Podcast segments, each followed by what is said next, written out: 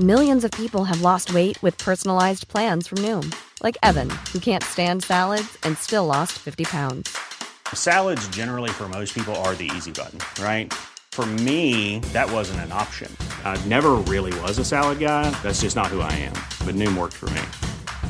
Get your personalized plan today at Noom.com. Real Noom user compensated to provide their story. In four weeks, the typical Noom user can expect to lose one to two pounds per week. Individual results may vary.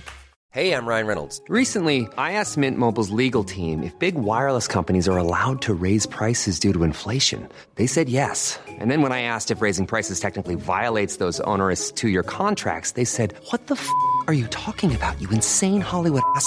F- So to recap, we're cutting the price of Mint Unlimited from $30 a month to just $15 a month. Give it a try at mintmobile.com slash switch. $45 upfront for three months plus taxes and fees. Promo rate for new customers for limited time. Unlimited more than 40 gigabytes per month. Slows. Full terms at mintmobile.com. Even when we're on a budget, we still deserve nice things. Quince is a place to scoop up stunning high-end goods for 50 to 80% less than similar brands. They have buttery soft cashmere sweaters starting at $50, luxurious Italian leather bags, and so much more. Plus, Quince only works with factories that use safe, ethical, and responsible manufacturing. Get the high-end goods you'll love without the high price tag with Quince. Go to quince.com slash style for free shipping and 365-day returns. Hello, folks. Welcome to Wargaming Month here on the Napoleonicist. A very quick reminder smack the like button, remember to subscribe so you can find your way back, and leave a review on Apple Podcasts. It'll take you a few seconds of your time. It'll make a massive difference to me and my ability to reach a wider audience with the, the details of the work of my fantastic guests. If you are willing to go just a tiny bit further and dig into your own pocket, and believe me, I completely understand if you're not up for that, you can do so in two ways. You can become a regular supporter via Patreon, different perks in each tier. Check the link in the description for more details on that. Or if a regular subscription isn't your thing, you can leave one off tips via Ko-fi. Again, the link is in the episode description. Whatever support you're able to offer, as you know, I am massively grateful and enjoy the show.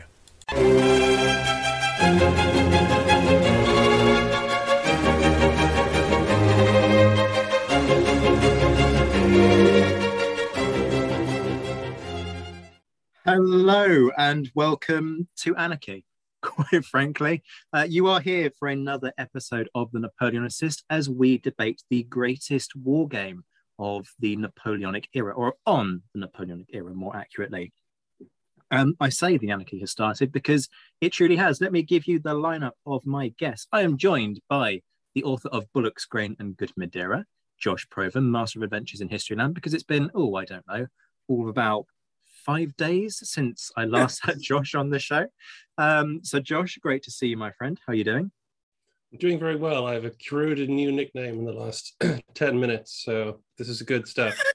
We'll get to nicknames in just a second. Uh, chuckling in the background is Ed Coss, Emeritus Professor of Military History at the United States Command and General Staff College, and as I'm forever saying, the author of the exceptional book that is All for the King's Shilling. Ed, welcome back. How are you?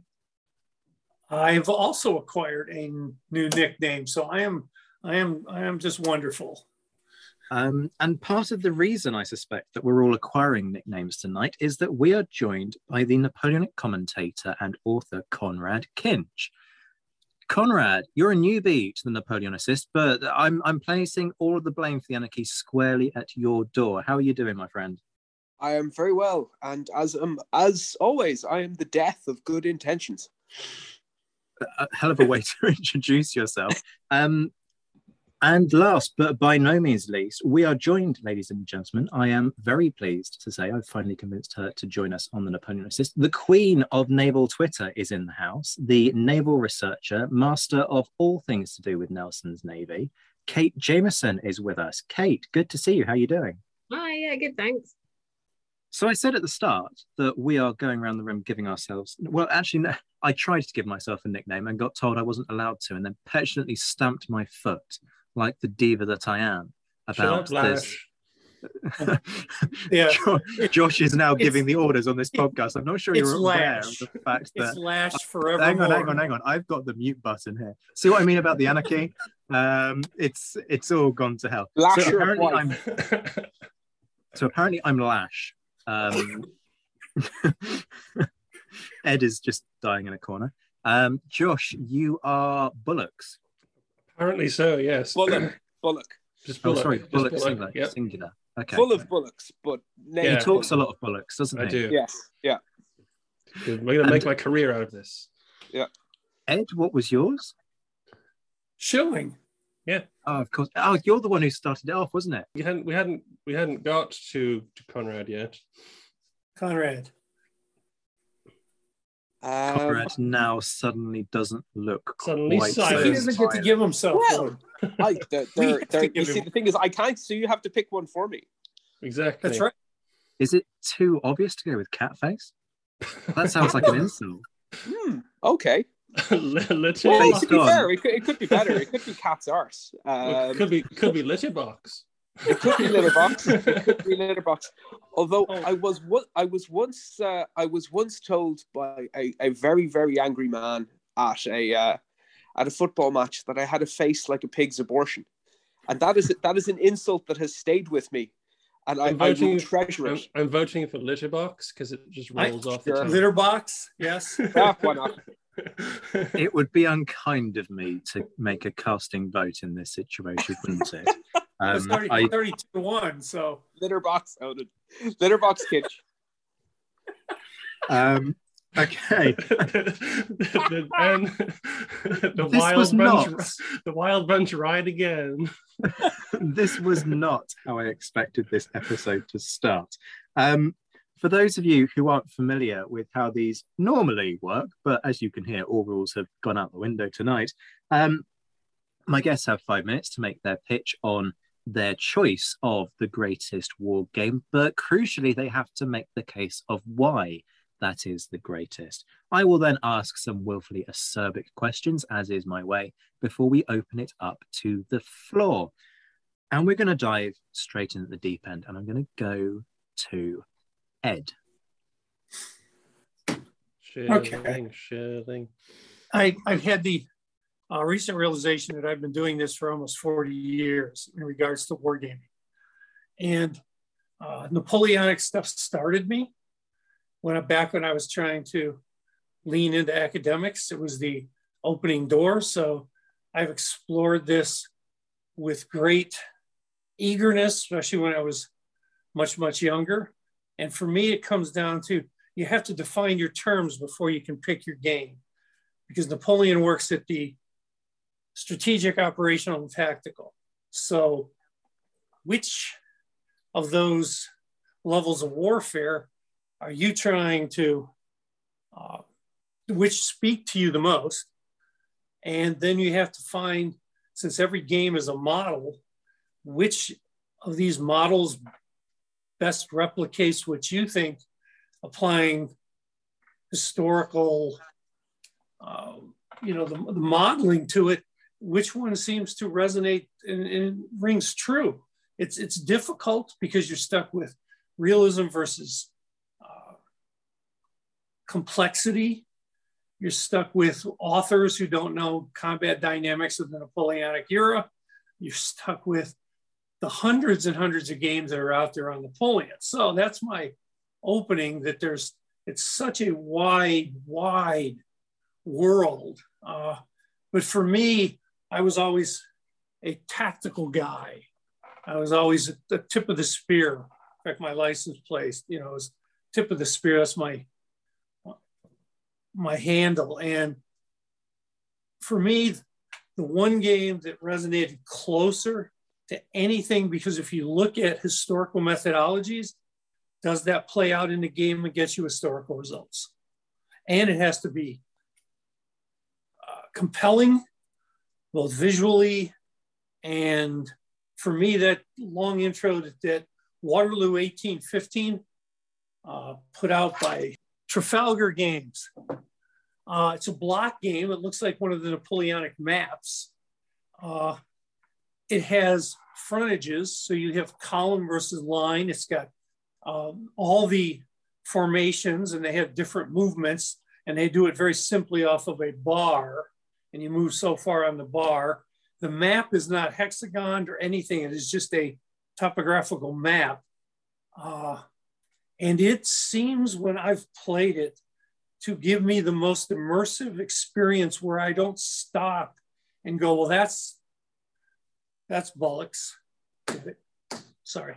Uh, that's uh, that just doesn't ring true. That does that doesn't seem right. Now, a friend of mine who's been painting miniatures for 40 some years too, uh, he's been into this in a different way than I am. We always end up having to jury rig rules because we want to get the best result that we can get that doesn't cause us all that dissonance. And so far with Waterloo 1815, he actually just plays the game with me, which is remarkable because he's a game designer and he's always picking and complaining and doing everything. But this is a hugely visual because you get the colored blocks. Each one are labeled by brigade. It's a brigade level game. Leadership plays in. You've got artillery. Uh, you've got you know, three kinds of cavalry. It's just so immersive, and yet it doesn't take 10 hours to play. So I'm sure I could go with much, much more detail, but of all the games in 40 years I've played back from Empire, uh, miniature rules, and I'm totally a miniaturist when I come to Napoleonic stuff. But of all the games through all these years, this one rings truest for me. So there's my five minutes. A guest sticking to five minutes. This is unheard of on this show. Ed, thank you for that. Um, a nice case made as well. Uh, I was very fortunate that a certain somebody went and bought me uh, this game uh, not so long ago. It is stunning in terms of its, I want to say complexity. I'm not sure if complexity is quite the right word, but attention to detail is absolutely up there. It's one of those where you could, if you struggle to visualize how the deployment at Waterloo changes over the course of the day. The fact that, as you say, you've got these brigade level uh, tokens means that you can actually just use this as a learning exercise and you can start to move these brigades around and visualize for those who need that kind of that ability to see it in front of them as i certainly do visualize how deployment changes and get a much better sense of placement of ground and therefore a much better understanding of waterloo so just as a if you just put the rules to one side for a moment uh, just as a, a, a thing to own and a thing to have. It's a lovely, lovely game. Um, in terms of questions, I'm quite stuck for questions. This is not a phrase you often hear from me. You Never. say, well, exactly. Um, you say that your board game designer friend is just quite kind of content to to sit back and, and play the game there must be things about it though that occasionally you kind of go, hmm, yeah, but you know, we we often talk about things like biases towards particular uh, nations. I'm sure we're going to come across the the discussion of to what extent are the French overpowered in each of these games. Do you kind of come across any things that you go, mm, that niggles? Well, the fact that there are no light troops at all, no skirmishers, no like that, that's an issue. But then this friend who's also been trying to create his own Napoleonic set of rules for miniatures for 40 years. And sometimes he throws them in and sometimes he has to throw them out because when you get another level of complexity, that adds time. Uh, so he kind of complains about that a little bit, which is ironic again, because sometimes he goes, uh, we haven't had that many issues. Sometimes we stop and, and debate. Now, my friend is a brilliant guy. He's the most creative painter of figures. He has we we missed the deadline 2015 he's been painting waterloo figures he has almost 10,000 uh, painted at 20 millimeters and they're the most remarkable things with each standard hand painted they're crazy but he will stop and consider these things and he hasn't read extensively because he's been more into the painting and what the uniforms look like so he has his preconceptions especially about order systems. And so he'll stop. And his big complaint was the French can kind the corps can kind of move like they want to move. Uh, so, well, yeah, they've got a generalized, decentralized order from Napoleon, and a lot of things can go wrong. So he didn't want a commander because he was thinking about playing this with like four people. He didn't want to have a commander have writ large to do what he wanted to do, but you kind of do. So that's been our biggest argument is that the the order system or the lack of order system.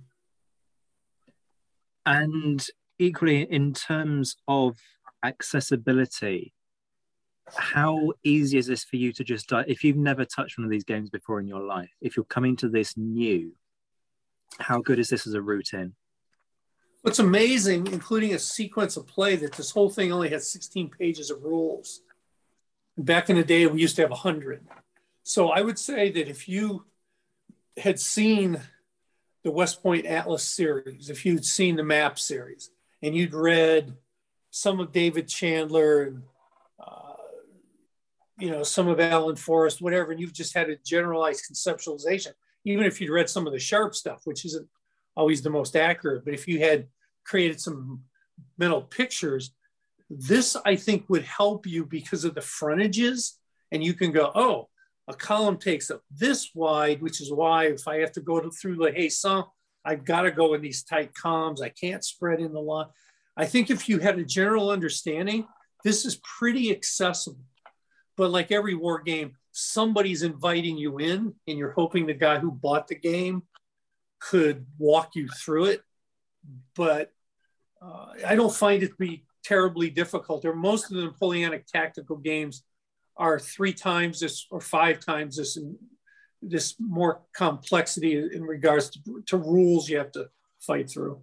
Conrad wants to come in with a question, and who am I to uh, stand in the way of the guy who has allowed anarchy to reign on the Napoleonicist tonight? Conrad, take it away. Uh, just a, a, question then. So, if these blocks are deployed on the field at all, um, given that a cornerstone, and I'm just to uh, to um, I think it's uh, to paraphrase Thirty Rock, just playing devil's avocado, um, but if the, one of the cornerstones of the Duke's uh, posture in the, the Waterloo battle was that he deployed a reverse slope defense, which prevented the enemy from seeing most of his uh, deployment.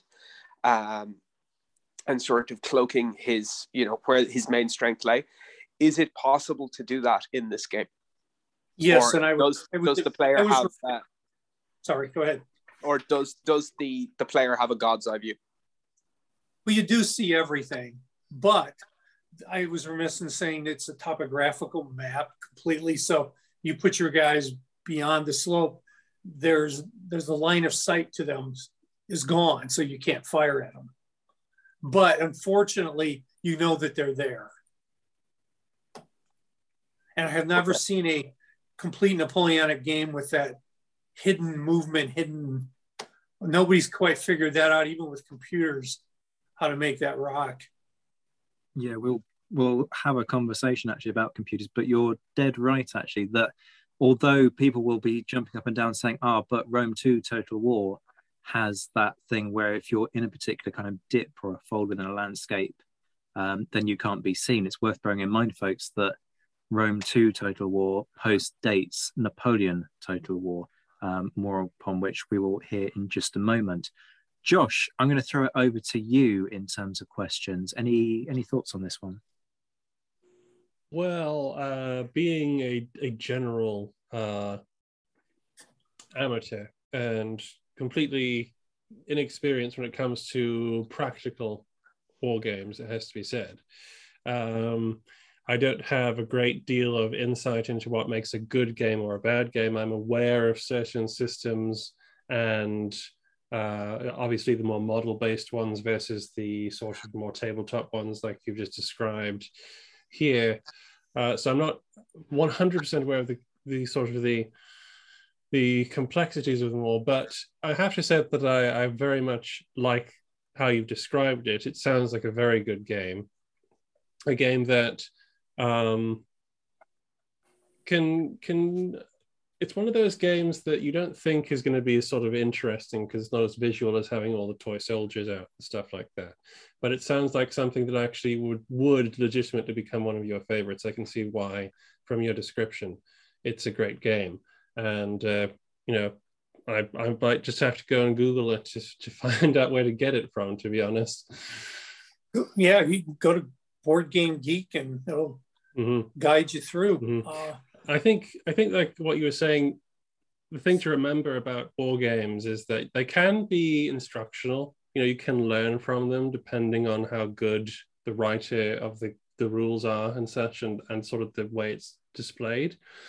But it is a game at the end of the day, you know. Um, and like you say, you're all even it, no model game, no no game played on a table can escape the fact that you can see everything um, and you can see what everybody's doing and everything like that. And there are always going to be constraints. So no, no, I have no, I have nothing to try and cut your legs out from under you with. Um, with this, I think it's a great idea for a game, and um, it is probably a really good way to teach people about the Battle of Waterloo. To be honest, a very I mean- good point about the the overview, the the God's eye thing.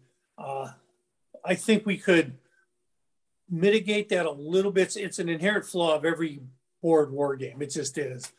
Uh, placing some small paper over your formations that others can't see. I haven't gotten into it. That I mean, this is the best part is I can set this up and and I really look forward to having Zach come over to America. And is the one game I want to put in front of him. And it's a social game where when my friend does his 10,000 Napoleonics and he does all the terrain, it's a, it's taken him all these years. He sets it up. I cannot remember the last time we played it 15 years ago because it's all painting, it's all terrain, it's all work. And then the setup time is like three hours and you play it for like eight hours, usually at a convention. And then you pack it all up and go home and everybody's exhausted. And this next time when he's going to try to do, he wanted to do Waterloo 2015, but it might be Waterloo 225 at this rate. Uh, but if he, we do it, we want to get it set up someplace where we could have it set up over multiple days so that the fatigue of the players, uh, and he does a lot of the, uh, he overviews it. So if you can't see a unit, he doesn't put it on the board so you don't know it's there. He's got his own hand map. It's really fascinating how he does it. It does add a whole level of realism to the game, and you find out that people's, and I hate to be gross about this, just a phrase that their sphincters get really, really tight when suddenly they don't have that top down view. And their willingness to maneuver and do anything dries up. So their people's criticisms about generals of the past or generals in that particular battle, it is really interesting to watch. You lose that God's eye thing, man. You change as a commander unless you really have the stones to to take that aggressive. And then you realize that these historical commanders really didn't have this viewpoint. And wow, it's that much harder. But I've seen guys talk a lot of trash, and then Mike introduces these rules, and they play the rest of the six hours sitting on their hands because they're afraid to do anything. But I wish we had a way to make that uh, more accessible to people. Ed, thank you. You've made an incredibly compelling case for that one. Just remind people again of the game and where they can get this, because this is a point that people are going to want to go and play these. So the title of it is Waterloo 1815, and it's by a wonderful Spanish company called Trafalgar Editions. That's what it is, Trafalgar Editions. Okay, folks. Um, it can be bought. Uh, there, there are multiple versions. Some of them with cardboard tokens, um, others with actual wooden ones, which are very nice. I have to say, although you do pay for the, the extra little bit of workmanship um, that goes into that. Uh, Ed, thank you very much for that one. Um, Thank you. we're going to chop and change between genres over the course of tonight. And this next one is an absolute pearl. Conrad, floor is yours. Okay, well, I, I would uh, preface this by uh, pointing out that, unlike the two gentlemen here, I am merely an enthusiastic amateur. I am not a historian. I am at best an entertainer. Um, uh, but I do. Um, I've been playing war games in one shape or other since I was seven years old, Um, and uh, I was I was brought up on the Sandhurst Book of War Games by Paddy Griffith, um, playing those with my dad. But the game that I have picked, and I'm a dyed in the wool toy soldier man, but if you're going for the best Napoleonic war game, I think the best Napoleonic war game, or the, the one that you have to pick, um, is a Napoleonic. Uh, could everyone who has fought in Napoleonic battle please raise their hands? Excellent. That, that's what I thought. So this is the von Reisswitz von Reisswitz Kriegspiel of 1824, written by uh, George Heinrich Rudolf Johann von Reisswitz, who, unlike everyone here, is a man who had uh, he was born in 18 and uh, sorry 1794 he died in 1827 and he actually smelt powder. Um, he was the son of a baron. Uh, he joined the prussian army as a volunteer. Uh, i think he was he was a volunteer in the artillery at the age of 16 in nice. Uh, nice sorry i think i'm pr- pronouncing that wrong. Um, he took part in the battle of glogau. Gloglau, I think I'm pronouncing that correctly, at the age of 19 um, in 1813, where he was promoted um, uh, a second lieutenant and received an Iron Cross uh, second class, which is not uh, an award that comes up with the rations. Um, and his father had worked on this as the idea that, that it was a, a, a game that could be used as a, a training um, exercise. And uh, apparently they both worked on it for about 12 years. His father lost interest. He kept um, he kept working on it and essentially uh, it created the idea of the Kriegspiel. I mean, he's known as uh, as as the sort of one of the creators of wargaming or the godfather of wargaming. Um, and what you have is a quite detailed, excuse me, uh, quite detailed uh, game played on a topographical map um, with little um, wooden or metal blocks of the appropriate size, reflecting the. Uh, I believe the original was played on uh, a, uh, a map that was one to eight thousand yards or meters. Or the, the he makes reference in the introduction to a decimal zoll, which is a unit of measurement that I'm I'm not familiar with, but the this game is available. It's available from the War Games Company Too Fat Lardies, translated by Bill Leeson.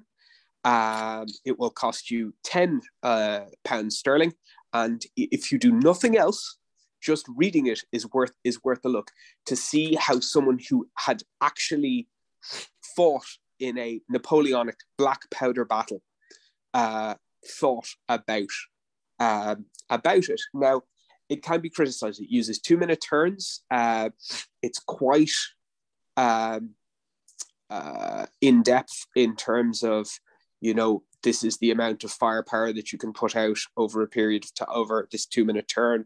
This is how effective it's going to be, and so on. And these were all based on a mixture of uh, the uh, some tests that had been done by the Prussian army, but also uh, leavened by operational experience during during the Napoleonic Wars.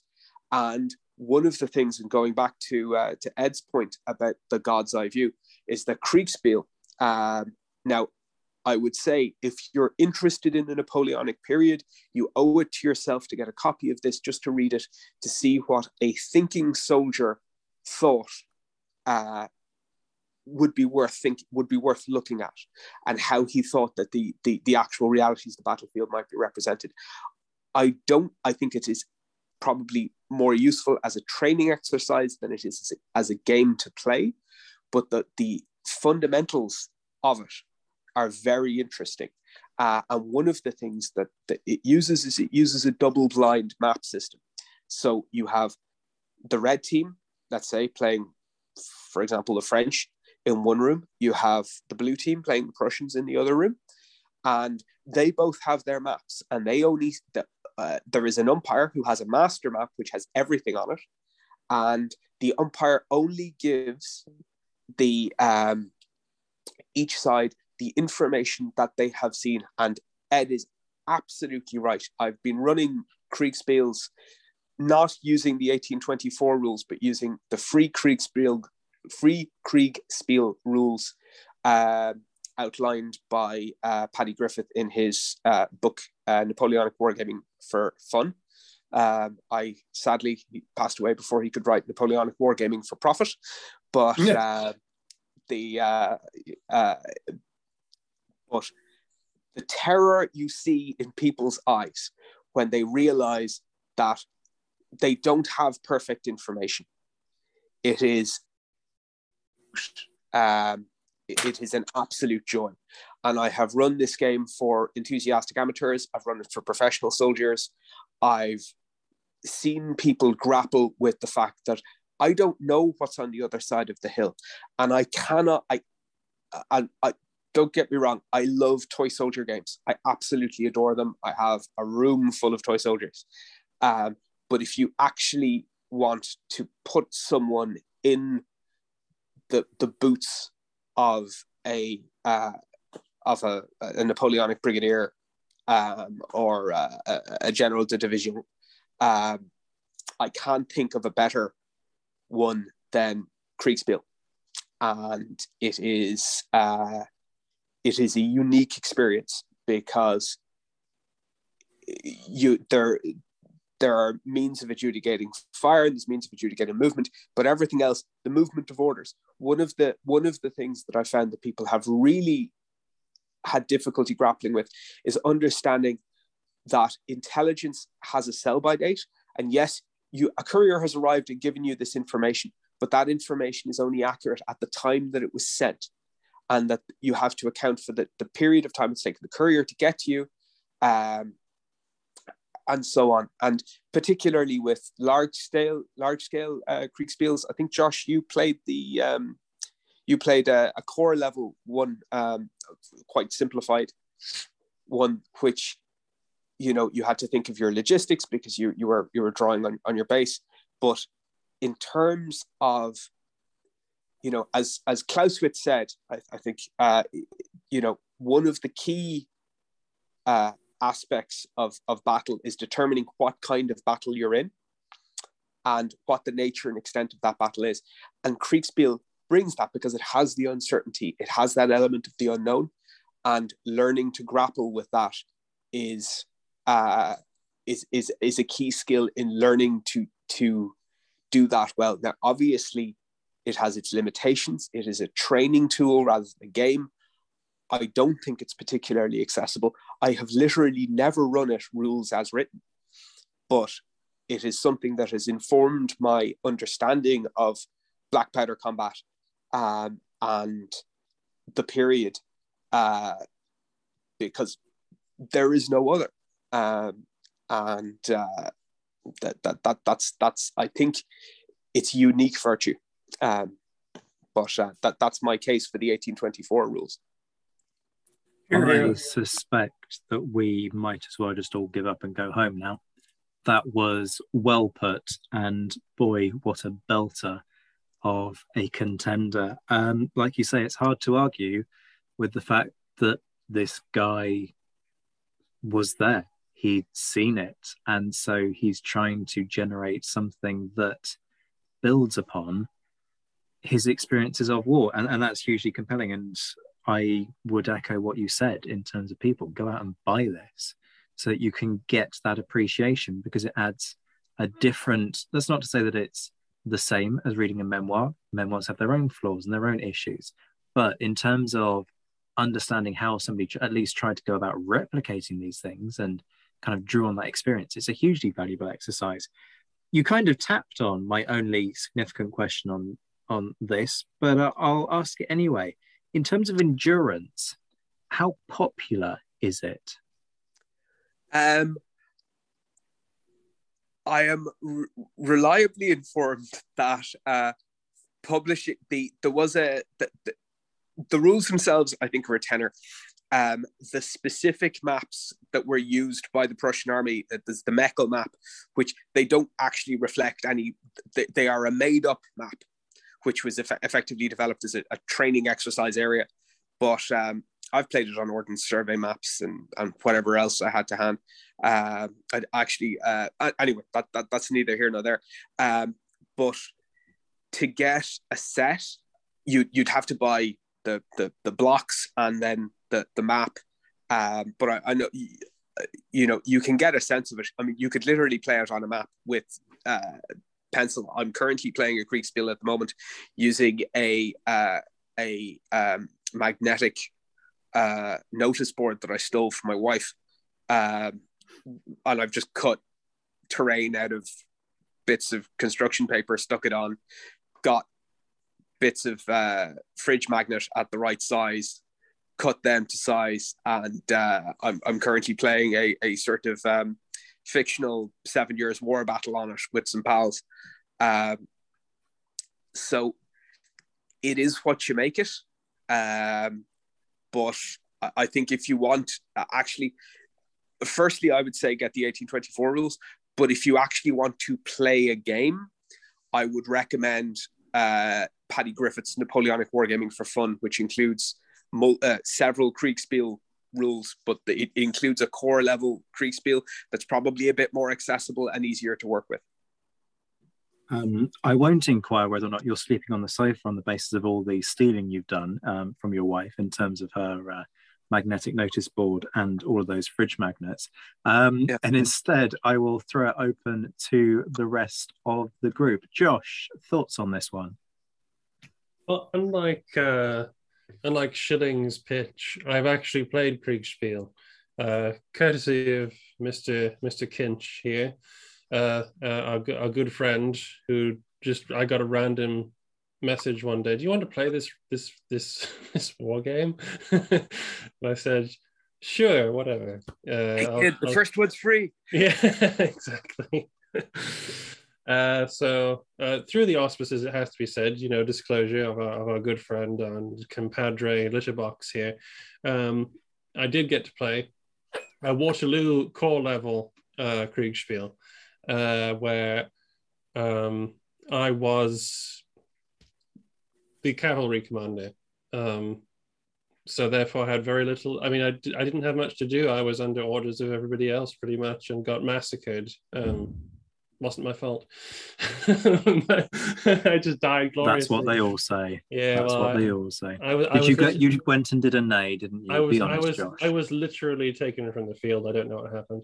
Um, the um, no, but it was fascinating. Yeah. Um, like what like what Ed was saying before, and what you what we sort of brought from the Waterloo game of it part, part, probably being a great way to teach people about the dynamics of how how forces move, why they move, why some people seem just stupidly cautious and not wanting to commit themselves, why concentration of force is is so so sort of um, de- delegated to in the 18th and 19th century and things like that. You really get to understand that. And with Kriegspiel, uh, the way we did it, which was admittedly without any pieces of paper, it was during one of the lockdowns, and we had to do it through cameras.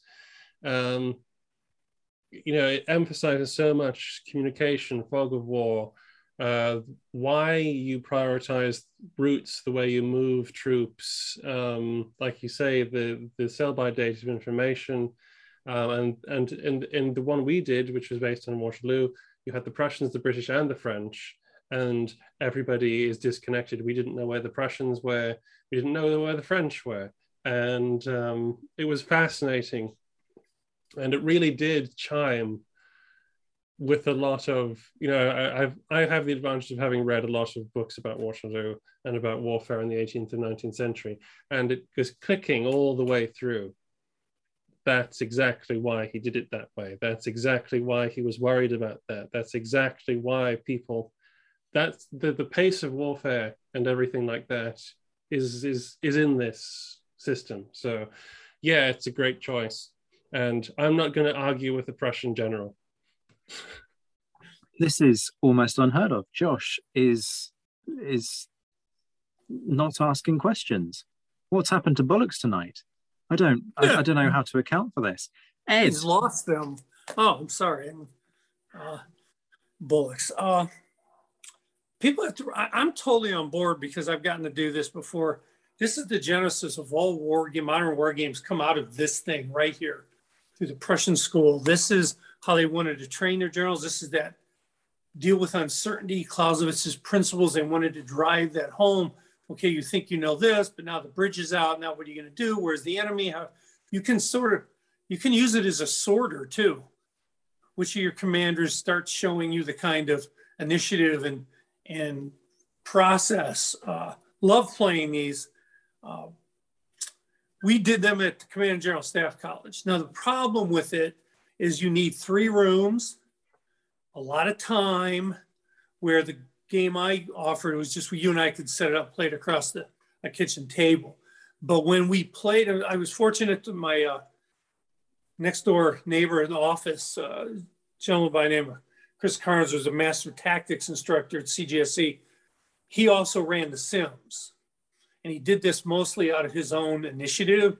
And we did everything from, I mean, just a list of historical games. And we would we would be in one room and the, the North Koreans would be over here. He did everything into Iran. We did all kinds of these.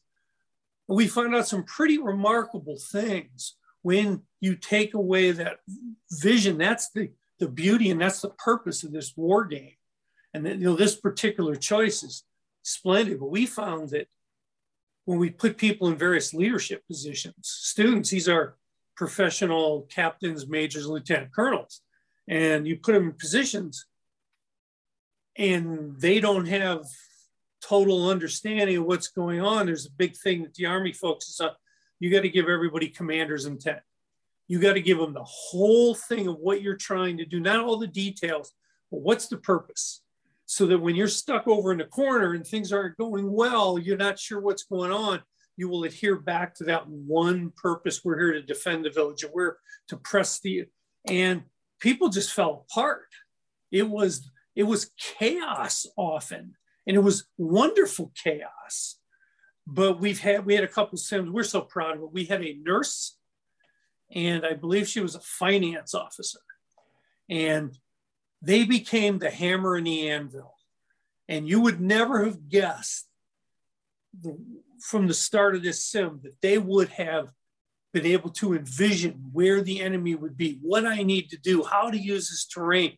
And they took an actual operator, a guy who does this, and one of them pinned him, took away his routes of escape. And the other one came in from the flank and hammered.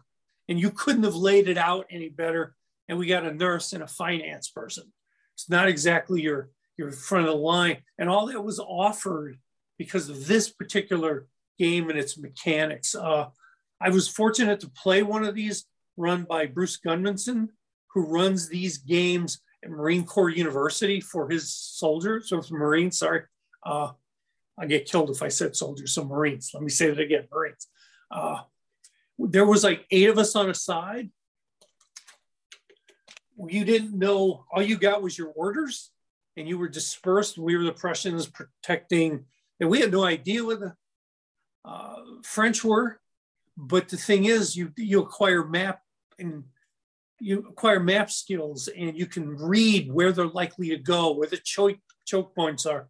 What would Napoleon do? What would this commander do?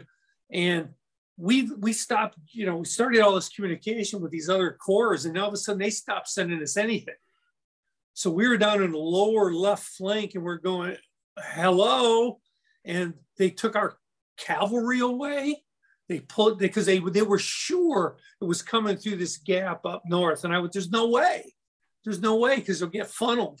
And son of a gun, if they didn't, all the French army come through the very part that we picked to defend. But we had dug in, and we the, the Prussian victory was we slowed up the French advance, but nobody knew how all this was working and why they were able to escape because they didn't even know where the French army was. They just got word you need to evacuate back to Munich or whatever it was.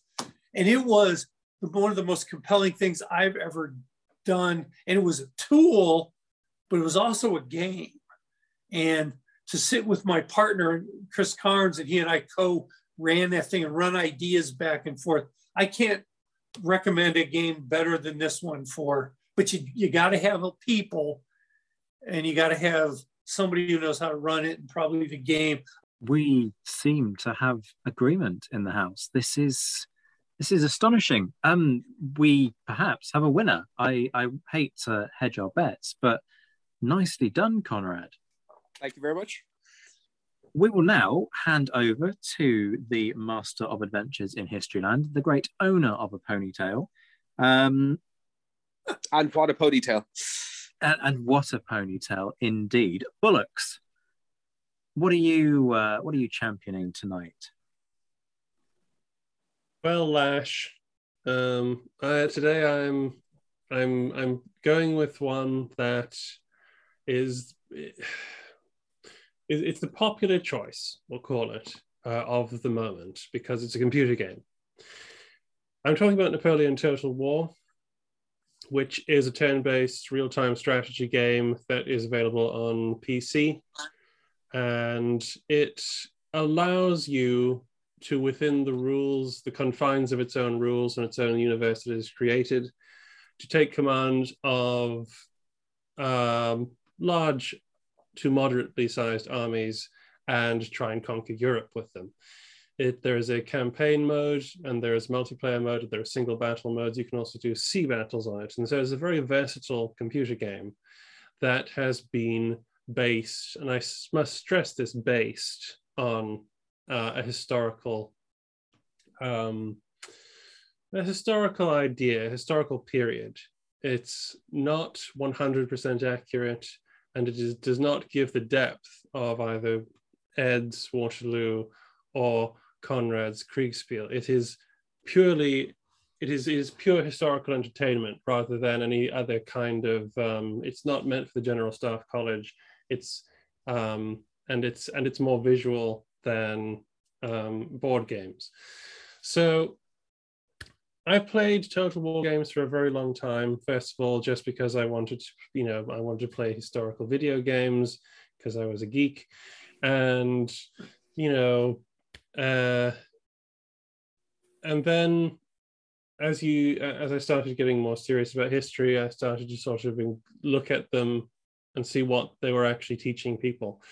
They don't, uh, and and while they don't give you I mean, it, it's so annoying the the flaws in it for someone who knows about them. But uh, they they could have done a really impressive game. But even with its flaws, there are certain things that the game can teach you about how to command an army um, in battle. It should be said about about how to win a victory with um, like sort of like with uh, with short range weapons uh, and uh, the only and the fastest thing on the field is a horse.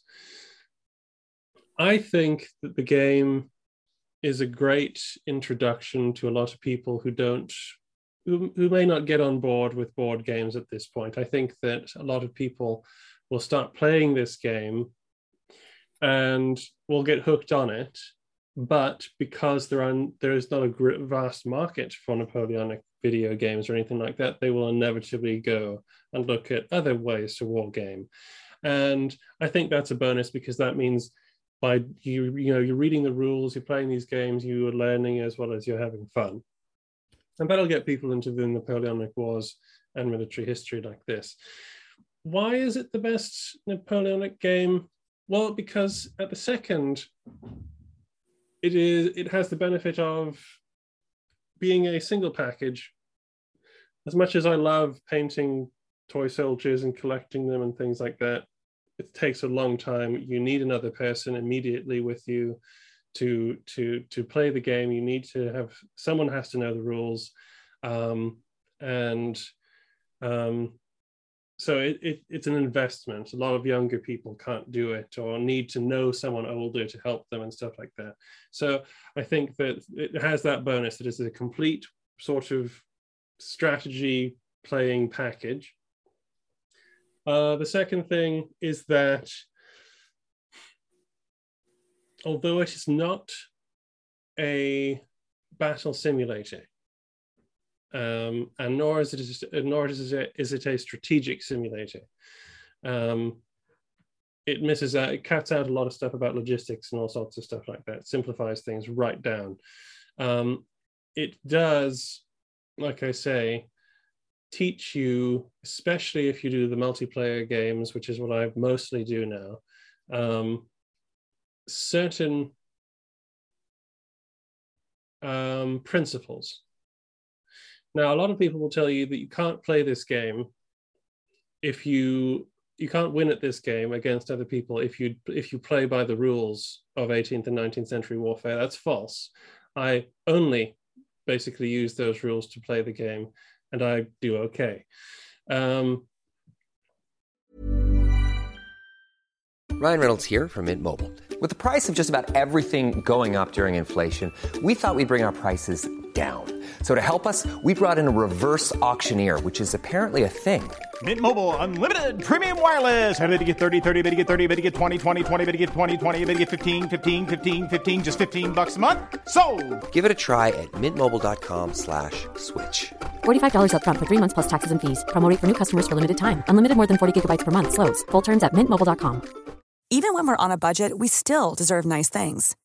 Quince is a place to scoop up stunning high-end goods for 50 to 80% less than similar brands. They have buttery soft cashmere sweaters starting at $50, luxurious Italian leather bags, and so much more. Plus, Quince only works with factories that use safe, ethical, and responsible manufacturing. Get the high-end goods you'll love without the high price tag with Quince. Go to quince.com slash style for free shipping and 365-day returns. It's not that games have to teach you anything, but if it's based on history, you do want to think you do you do want to engage a part of your brain that think that sort of helps you along with understanding how things work. And Napoleon Total War does do that because if you want to if you want to give yourself the best chances and in war, uh, a real war, um, everybody is basically only trying to give themselves the best chances. Um, you have to play by certain rules and principles. And in Napoleon Total War, if you apply those rules and principles, then you can do quite well. That's what I found while playing it. And it is a very enjoyable game. It's great to have that sort of immediacy, the sort of um, it's it's it's you know it's it's sort of the the trope of the 21st century that it's sort of immediate gratification. But yes, you do have thousands of men at your command, all dressed basically how they should be dressed in a, in a lovely visual terrain. Um, and you don't know what, and in the multiplayer, and to, to an extent in the AI, you don't know what the enemy is doing. You do have to take advantage of your opportunities. You do have to to win a battle, and like I say, th- there are no the, there there are some Napoleonic strategy games on on on for video as, as video games, but there this is the best one. And and for that reason, I think it deserves a, a fairly high place, even if it's not like traditional wargaming, that it deserves a place somewhere in this. Well said, Josh. Um, full disclosure, I put Josh up to this. Um, and, and I basically kind of leaned on him and said, You will do Napoleon Total War, won't you? Not least because, as folks will hopefully have noticed from the announcement at the end of the last episode, there is a mini series going out on the Napoleonicist YouTube channel where we have tried to bring you uh, an indication of how the game works, how it plays, the flaws within it. Um, it has to be said, and I apologize for this, that there are issues with the video feed of the gameplay itself. It's ultra laggy and it jumps and judders uh, the whole way through. There's nothing that we can do about that because we've spent four hours worth of recording time to get to that point alone. Um, so, with the best of the world, we are not doing that again. Um, but yes, it's it's a fun. It, it depends on what your definition of a game is, right? And for a lot of people, a game exists to be fun. And more than anything else, absolutely it ticks that box. Yes, as a historian, I sit here and I go, hmm, French overpowered. And this is the sort of thing that we've discussed within the, this mini series. The the ratios of strength between units, um, the the the little things that just don't quite play out in the way that they should if it was authentic. The one thing I'm going to throw into this though, and this is more a point rather than a question, is the thing of mods now, for folks who aren't familiar with um, computer gaming terminology, a mod is something, uh, if you like, a bit like a plugin. that you can buy. It's a piece of programming that interacts with the game itself and alters the way in which the game plays and looks and so on in order to make it different in some way. And this is something that is perfectly legal. Um, you, what you find is that after a certain point in time, the companies release the um, coding behind the game, and that allows people to sort of build upon it.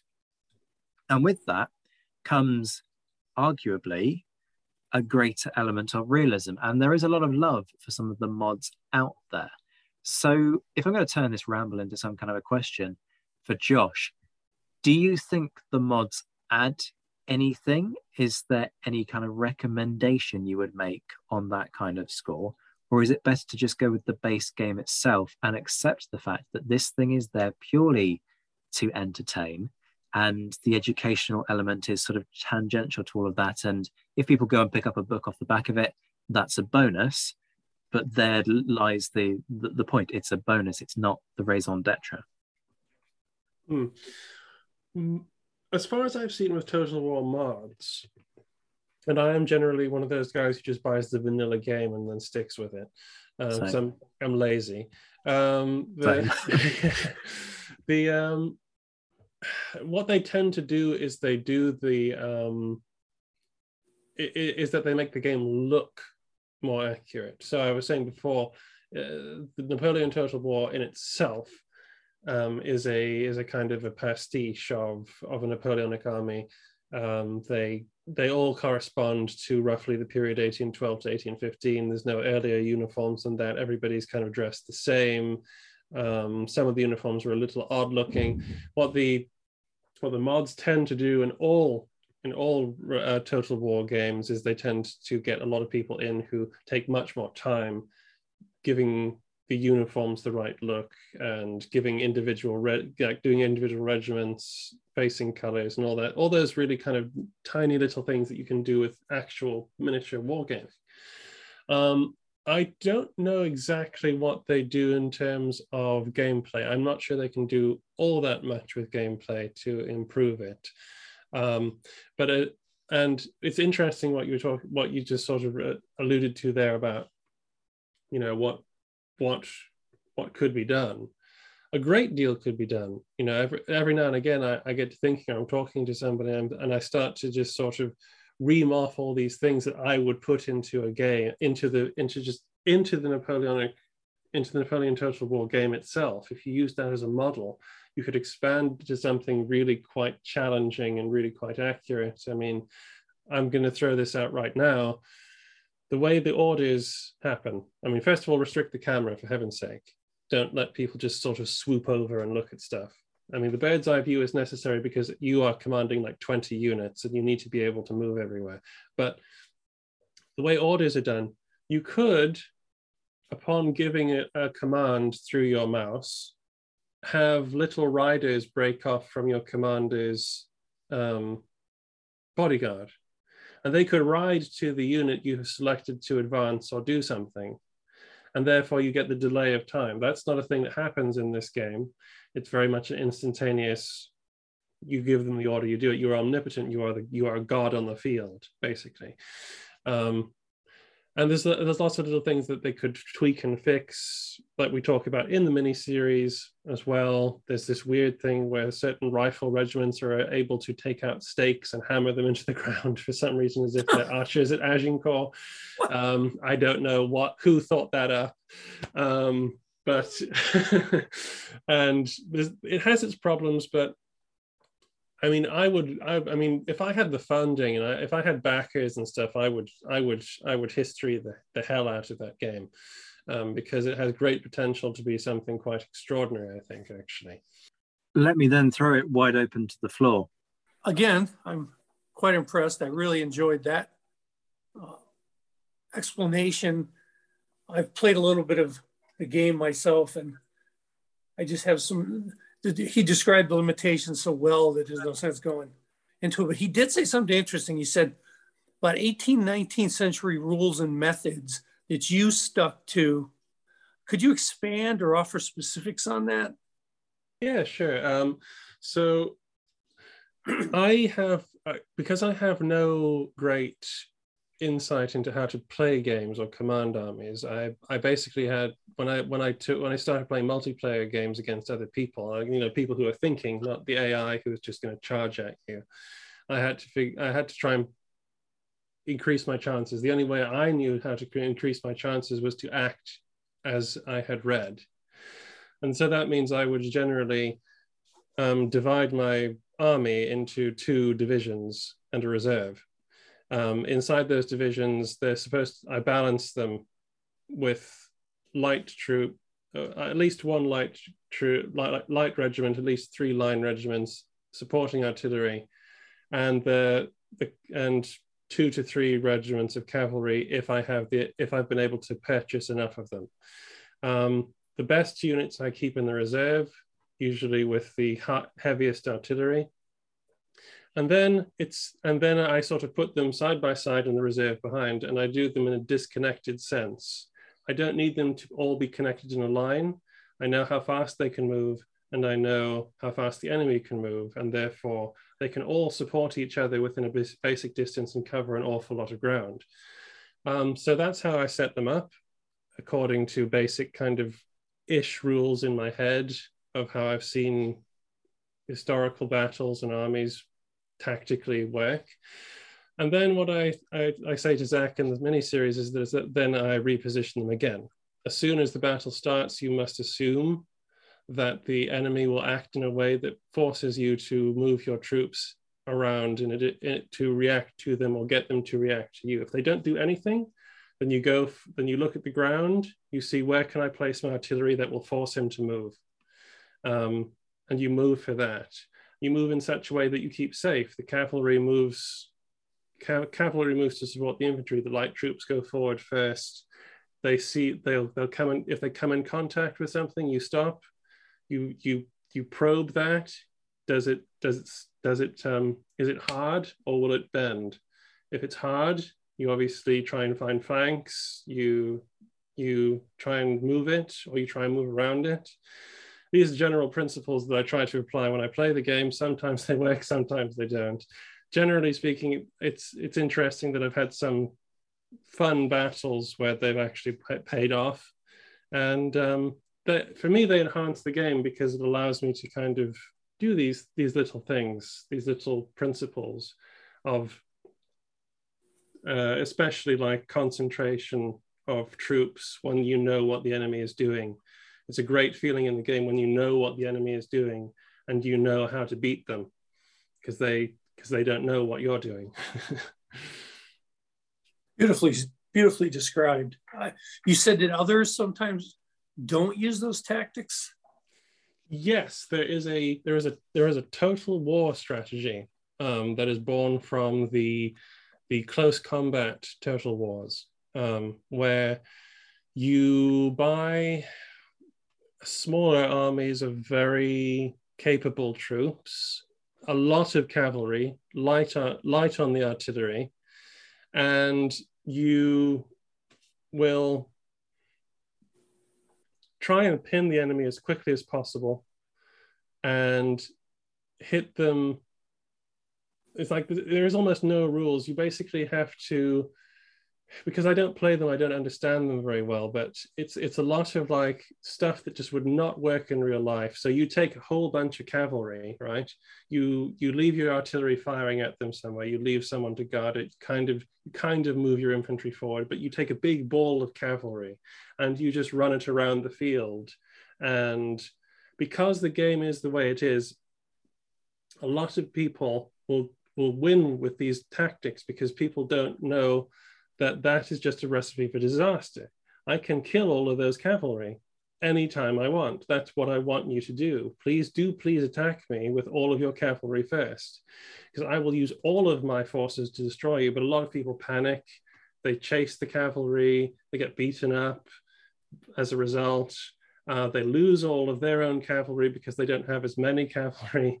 Um, and um, yeah, they're, they're, they're, it's like there are ways to play the game that can achieve victory in an unprincipled manner, and which is why I like playing with people like Zach and some of our friends because we all kind of know the the rules. There are some very good sort of uh, I'll call it competitive players who know how to play the game to win as quickly as possible. But um, I'm not one of those people. That there was there was again a, a really great explanation. That's one of my criteria actually when judging a game. Does the rule set stop that kind of nonsense in some kind of way? Because I call it nonsense because yeah. I I want to learn something. I want to play somebody like you in a historical game using historical tactics and see what happens. I don't get I don't get a flyby in Napoleonic warfare. I don't get to do, and it's just those kind of things drive me crazy. I played a lot of conventions with guys who had less knowledge about what was going on, and fortunately, most of the rule set we played over time end up being inherently dangerous for them. But I found it irritating that they have this one guy insisted on, but we did a lot of medieval stuff, which is basically chaos, right? Mm. So knowing medieval warfare is chaos and half the stuff launches without even an order, he would buy a ton of poor quality stuff. I mean, a ton, and have this cloud of guys going, and you would go, What are you doing? And so you spend three hours sorting it out and beating him. But in the end, I didn't learn anything and he didn't learn anything. He says, No, I should have just bought more bad troops. the armies, no, no. So I I admire how you're trying to bring a level of uh, of historical understanding to the game. So good for you. Well, thanks, Ed. That that's that's really nice for you to say. And I think one of the strengths of the game is that you can kind of make it what you want it to within the multiplayer aspect, anyway. Yeah, I mean, I hear a lot of what you say. I'm surprised what you say about the lack of artillery um, there, because my my thing is strong artillery, and then all elite as far as possible, and then particularly against the artificial intelligence, which is always my bugbear with these games. The artificial intelligence is not intelligent; it is a misnomer. Mm-hmm. It is as dumb as you could possibly imagine, um, and they just love a frontal assault, and it's it's easy, but it's quite irritating. Mm-hmm. Conrad has been sitting very patiently, waiting to to jump in on this. Conrad, your thoughts on Napoleon Total War? Um, I think of the of certainly of the Napoleonic um, computer games that I've played. Um, and uh, Josh is absolutely 100% on the money in terms of spectacle. I don't think it's been better. I mean, if you if you want something to to look like a uh, a Vernet painting, you're you're you're going to uh, you're you're the, the Napoleonic um, Total War is the way to go. Um, and I think Josh is right. Like you can, like any war game, it, it can be informed by the principles of war. You know, economy of force, maintenance of aim, um, you know th- th- that that those kind of sort of conceptual tools um obviously people who are you know that they're the the um the two terms i found uh i think these came out of a a, a uk uh uk um wargaming outfit called wargames developments who've done some some very interesting stuff but they they talk about the difference between the competitive gamer and the culture gamer. And the competitive gamer is someone who is presented you know the competitive gamer is the guy you want fighting your wars because he simply looks at the toolbox that he has available to him and he goes how do i within the the, the constraints that are put upon me win by whatever means necessary? And what josh is saying like if you're playing a pickup battle in in in napoleonic total war you know you're not thinking of how do i feed these guys or how do i pay them or can i maintain that many horses in the field which is incredibly expensive you know uh, and i only need to win this battle not think of the battle maybe three weeks down the line. I may not have to hold very much ground so i, I don't have to invest in line infantry who are unglamorous but necessary.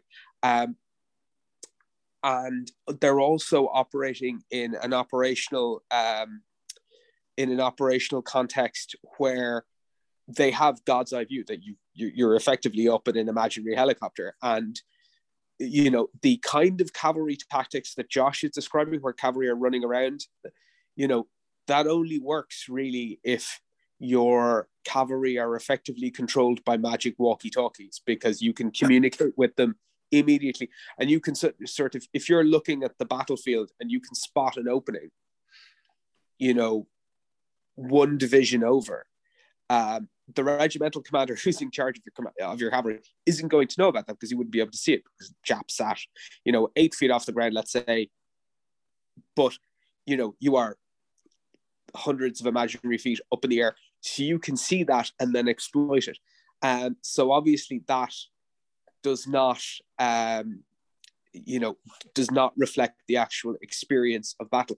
It also doesn't uh, generate gun smoke in anywhere near the quantities that black powder battle. And I, I, I this, this, is a, I actually ran a game which uh, using 172nd scale figures where we used gun smoke at not at the level that it was actually produced, and the commanders were seated. I think it was 18 feet away from the board and could tell where battle was breaking out by the gun smoke sort of break, breaking up. But you know, so that is a limitation. But what the overriding virtue of uh, Napoleonic total war that beats my choice of Kriegsspiel that cheats beats Ed's choice of Waterloo 1815 into a cocked hat is accessibility. You can take Napoleonic Total War and be playing it, almost certainly not well, within half an hour of clicking on the icon. You will be doing something. You will be engaging with material in some way.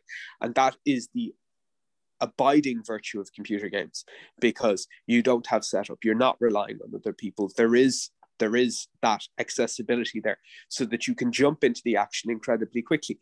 And if you want to interest people in the period and this is an avenue that you're you're exploring there's a, there's a tremendous virtue to that. Is it a according to Hoyle, or you know, a particularly accurate rendition of Napoleonic warfare, you know, up to a point, Lord Copper, um, up to a point, and within the limitations of the model, I think it does a, a superlative job. I, I certainly haven't seen, you know, I I live, um, you know, in the hope that someone will do will do something better in the future, but uh, for now, yeah, I, I think in terms of computer games, you'd, you'd be very hard put to, to find something better than Napoleonic Total War. Mm-hmm. Yeah, I think so. That's fair. And um, we haven't talked about the this like the campaign maps in Napoleon Total mm-hmm. War, where that's the only part where you get to care about sort of the movement of places and it, you, you because the way it's run, you care about the resources of the faction of the nation, not the army, which is mm-hmm. is not the same. And so that's why I kind of I've uh, that's why I, I, kind of tend to talk mostly about the multiplayer aspect of it, yeah.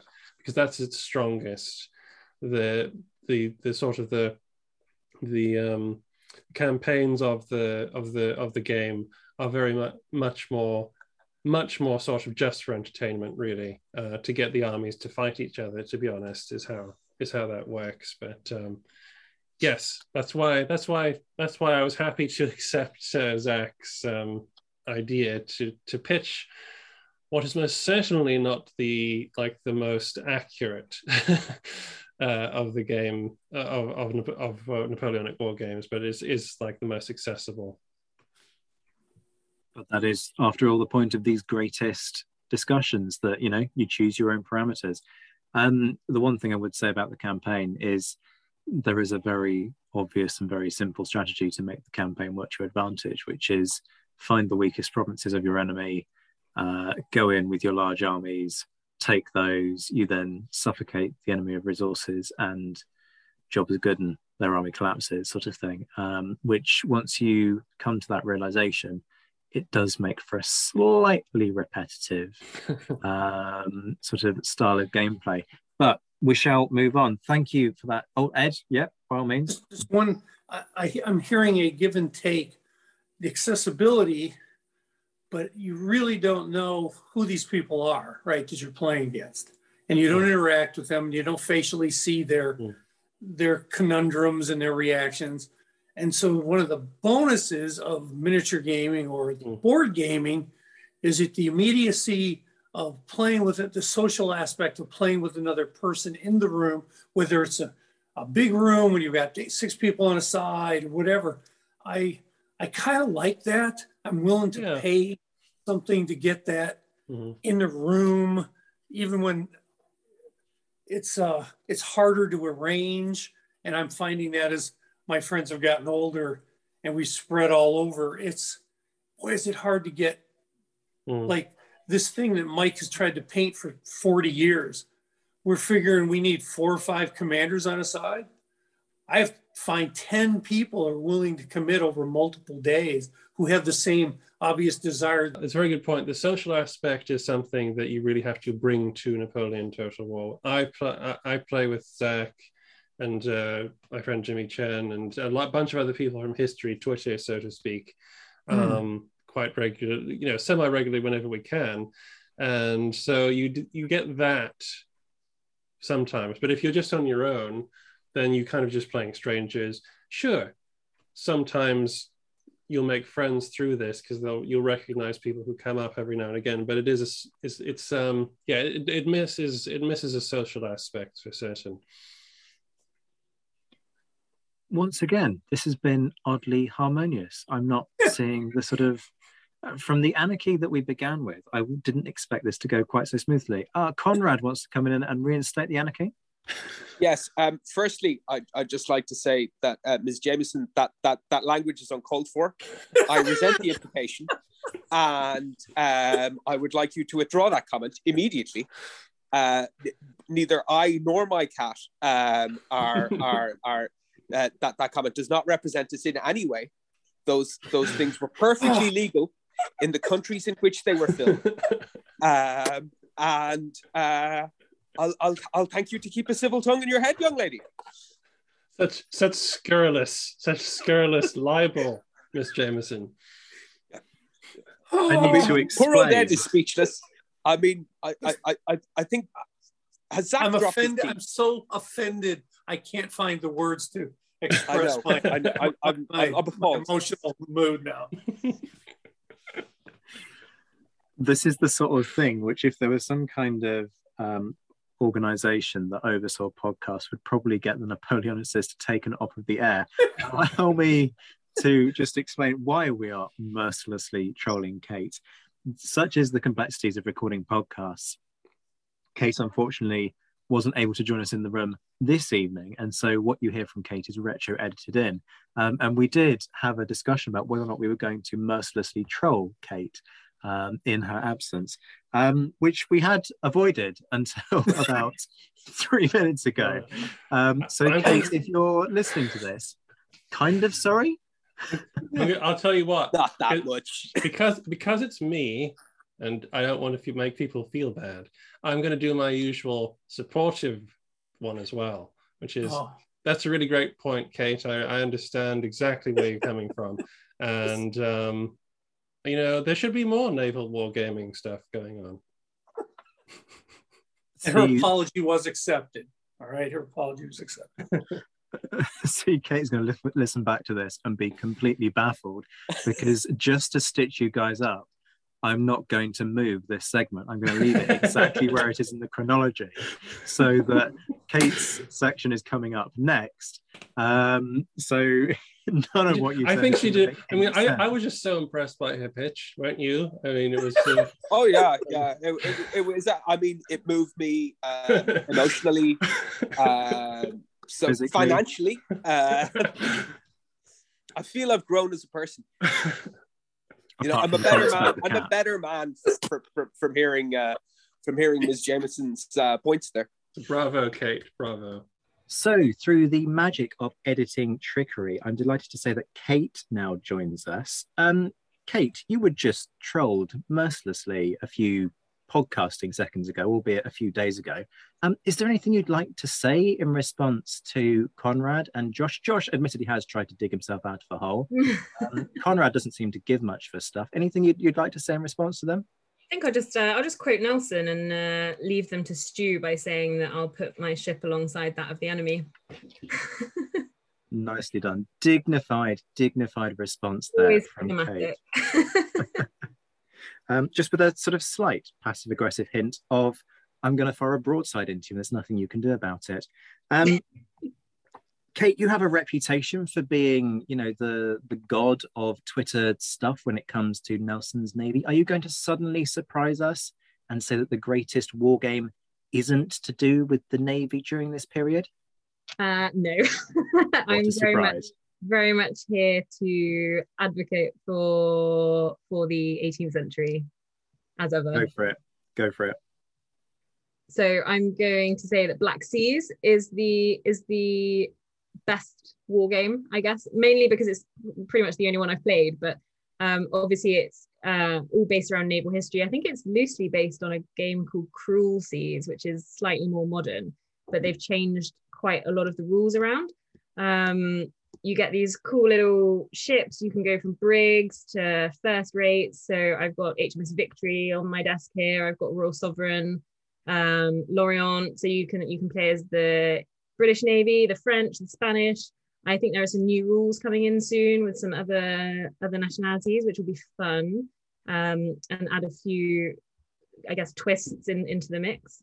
I think the thing I like about it is that you have to kind of use naval strategy in a sense. So um, your wind direction can shift. So you can have your ships that have got the weather gauge, so the wind advantage, um, and you kind of have to think about how the ships are turning, how the ships are firing. You've got your sort of compass rose and a wind compass to, to help you with that.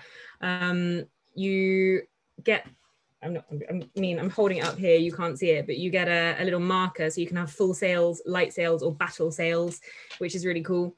Uh, and obviously, it kind of adjusts for the size of the ship that you are playing as well. So you've got different rules, you've got wind rules, you uh, there's another master and commander side. Obviously, uh, I have that as well, which you kind of um, play by well it's along the same lines but you've got different ships so you've got your frigates uh, and things like that so you can move a little bit faster which i think is is always pretty cool um, the game comes with like a, a, a sea mat like a battle mat um, and obviously you've got card scenery and beaches and forts. You can actually buy quite a lot of um, little 1 700 scale forts and paint them yourselves if you want to. Um, i've seen people doing towers and all, all sorts of things actually um, which is really cool. And i've seen people kind of crossing them over with some other games but on a slightly smaller scale. Um, so yeah obviously you're you're playing as these ships and you have to include gunnery i'm going to go on a little bit here because you know how i love uh, love my gunnery um, and you are looking at mortars you're looking at cannons you've got them off the bow you've got them off the stern you've got your arcs you have to kind of keep track of uh, how your ships are firing and whether they're in range. Um, and you've got different rules. So there's a there's a rule, for example, crossing the T, uh, which many people who know anything about Nelson will have heard of. You've got your broadsides, um, and the ships come with little I don't know what you'd call it. I guess it's kind of like cotton wool. Maybe it is cotton wool, but it's kind of slightly hardier cotton wool so you can show the smoke and the fire which is is pretty cool. Um, and you get your damage obviously based on the size of your cannons so you've got your your heavy cannons which obviously do more damage than the uh, the smaller guns. You've got carronades you've got your mortars um, and you get these cool little counters. I mean here i am saying it's cool. Most people would think i'm a massive nerd but i love it. Um, your quarter deck's been hit for example or your crew have been hit uh, you can have a fire on board, which obviously is devastating because you don't want your magazine to go up. Um, you can control the the angle of fire as well, so you can aim high to target the masts and the sails of the ship, which is pretty cool. Um, and you can, you know, there's the masts have been hit, the sails have been hit. You've got your gun deck and your steering being prob- um, being hit, etc. And then on top of that, you also get to add the different types of ammunition. So you can have grape shot, you've got chain shot, um, you can double shot, uh, and you can do oh, what's it called? Red hot, I think, which is obviously your slightly fiery, fiery shot, which is really cool. You've got rules for for firing on forts, for the weather. Um, yeah, I absolutely love it. And obviously, you can go from, like I said, brigs all the way up to first rates, really. Um, I think the new rules, which obviously introducing different scenarios, um, I actually helped work on some of the naval history in that book, in the new rule book, which is pretty cool. Um, it was a fun thing to do. But I think they're bringing in bomb vessels, maybe. Um, I might have made that up. I don't think I made that up but yeah, it's really, really, really good fun. You've got, you know, it's just yeah, I just really enjoy it. You've got frigates firing broadsides and uh, like I said, all the gunnery and whatnot. But you can have, I mean, you don't have to have an entire fleet. So when I started, I was gonna basically have enough ships to map out the Nile, and then I realized how much rigging of the models that, that would involve, and they are very small and very fiddly, um, but they do look really, really cool when they're painted. Um, and you can have, you know, brigs fighting a first rate if you wanted to. Um, you don't actually need that many ships to play.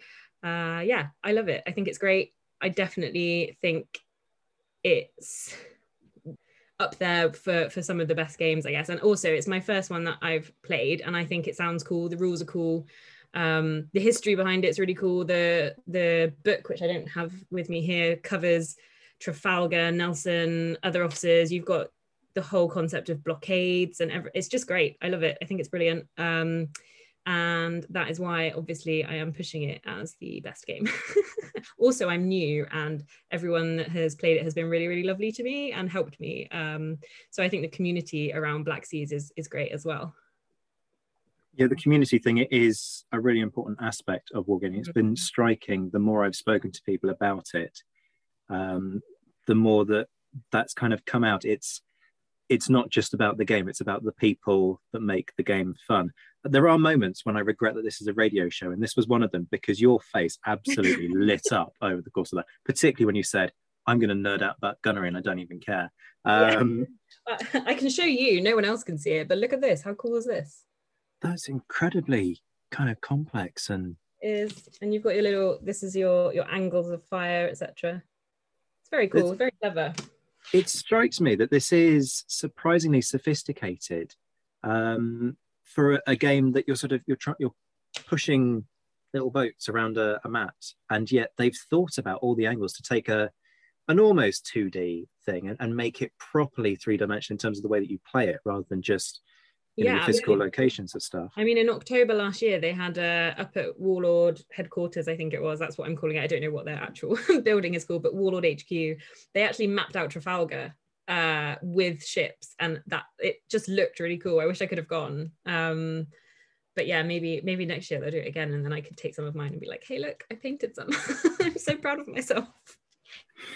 Can I just touch on the complexity element because you you talked about it in, in your mm-hmm. pitch there? That these are they're tiny wee things. These boats. Uh, just, again, pity it's a radio show. Kate's holding one up to the camera. It, you've done an incredibly good job. I'm quite jealous of your ability to paint in straight lines because I paint one to seventy-two scale aircraft, and I can't paint a straight line for toffee, and I get abuse from my other half about my inability to paint a straight line. Uh, quite rightly so, I have to say. Um, but with yours, you've got rigging involved as well yeah um, it's, um it's incredibly detailed. It's actually i mean it's fairly accurate. Um obviously you can't have all of the rigging. I've seen some people that have put full working rigging running rigging everything and i do not have the patience.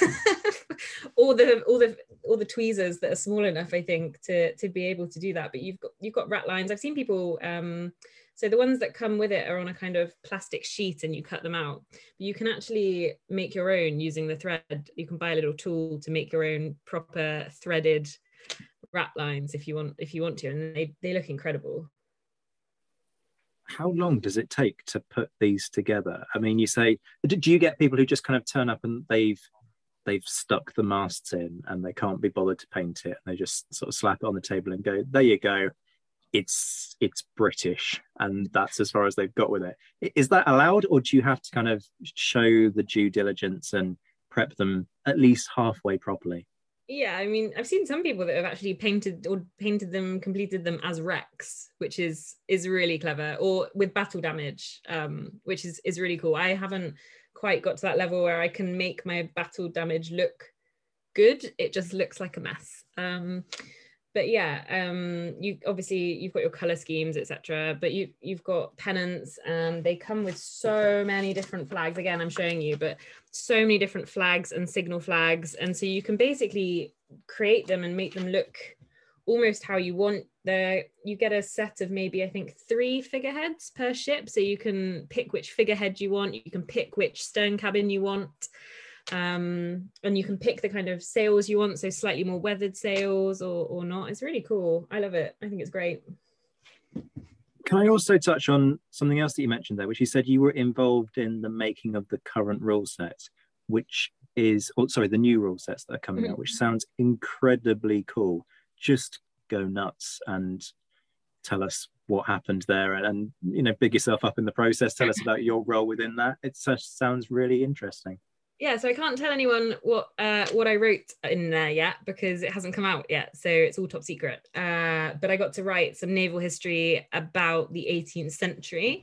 It was something partly stuff that i'm interested in partly slightly moving away but obviously in the same sphere. So it was actually it was pretty interesting stuff to to work on um, and like I said, there's a few different nationalities coming in, a few different rules. Um, yeah, I just I think it's gonna be really cool. It's a really good game, and like I said, the the whole community um, on Facebook. If you want some little hints about what's coming out, they're actually putting spoilers in the in the group at the moment on Facebook, so you can get an idea of what kind of ships are coming out soon.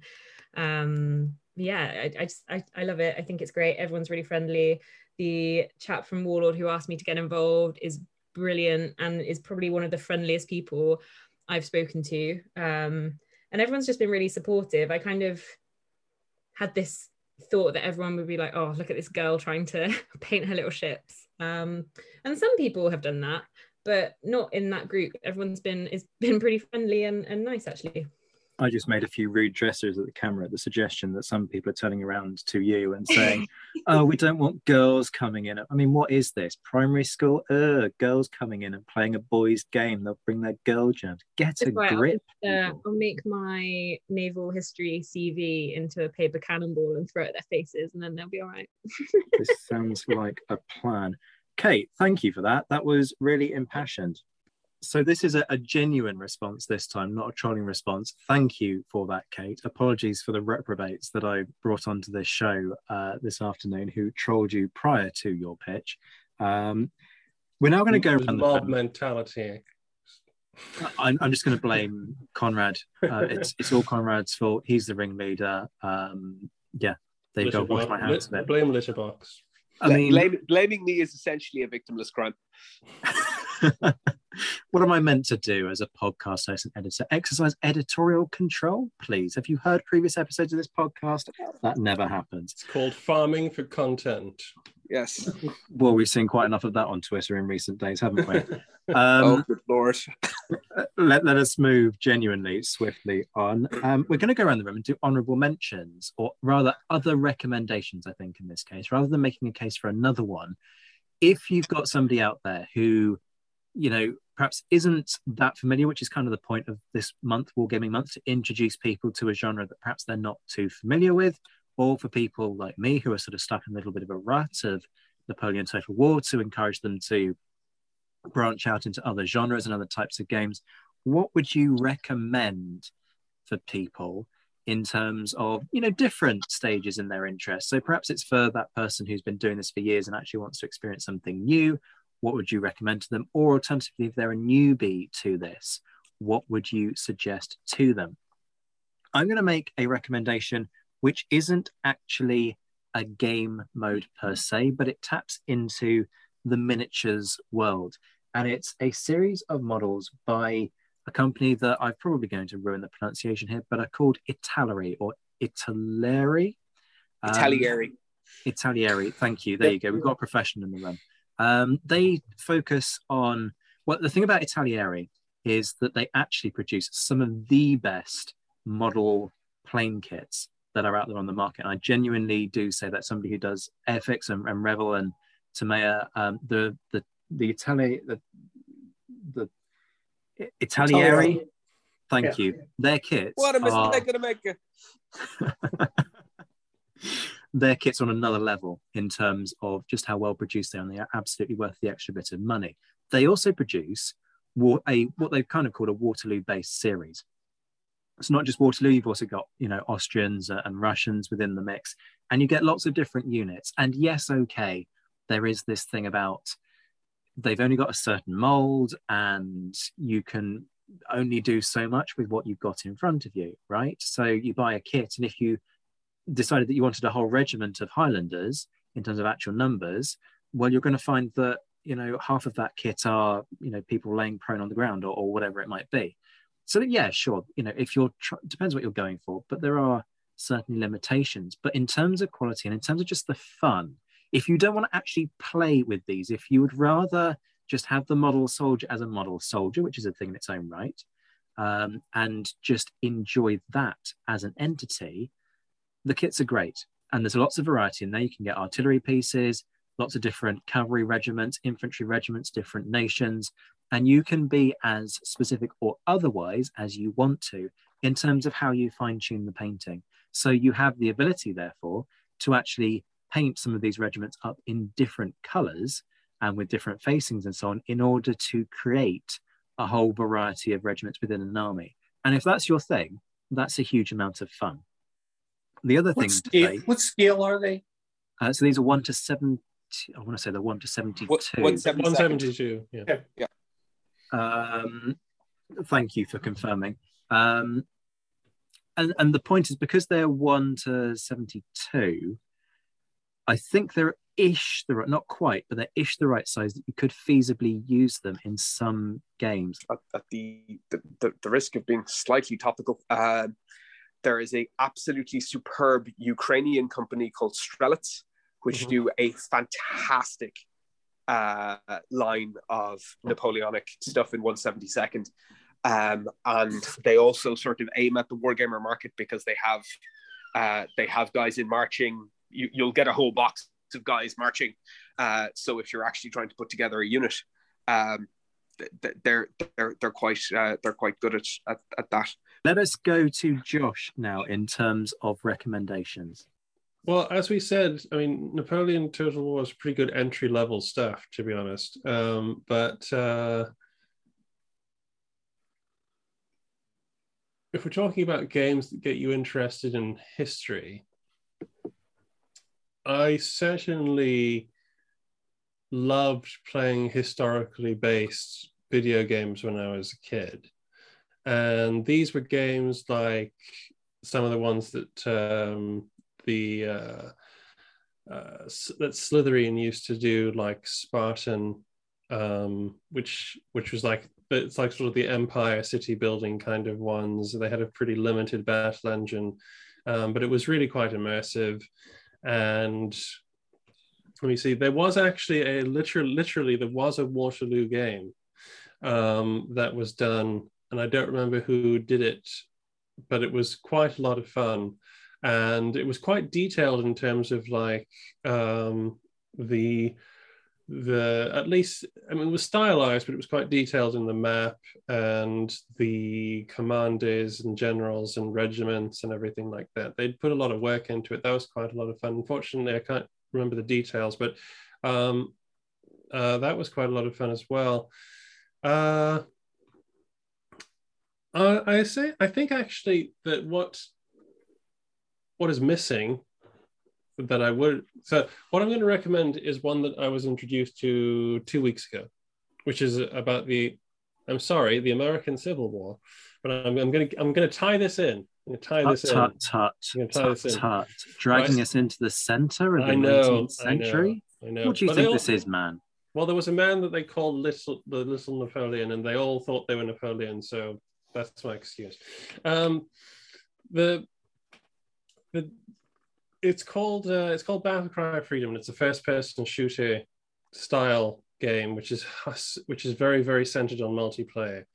However, with the codicil, that it has a mode in it where you command a a regiment up to a regiment of AI bots.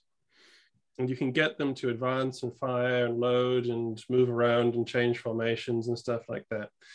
Now, that is the kind of game I would love to recommend for the Napoleonic Wars, but there is not one.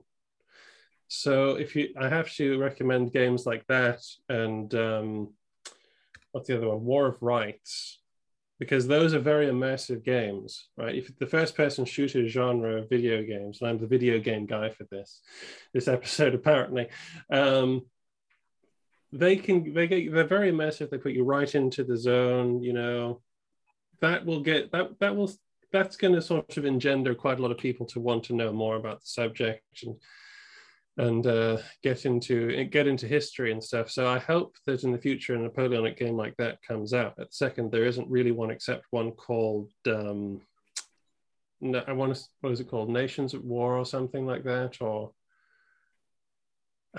but it's, it's Nations at War. I think it's there's one called Battle Lines as well. I think could could, could be or maybe yeah. Nations at War Battle Lines. Um, Mm. Um, yeah, that could be that could be it. Uh, but it's not it's not of the same kind of level as these American Civil War ones because the market for the American Civil War is much bigger. My point is that if you want to get into military history generally, play a game like that.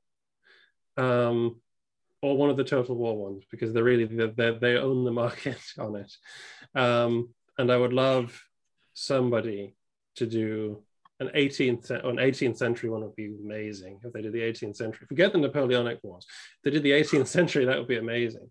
But um, I would love for a game like that to come out where you're put in charge of like right into the battlefield where you can only see as far as a person could see and you know with the with the with those type of rules in a video game that would be a lot of fun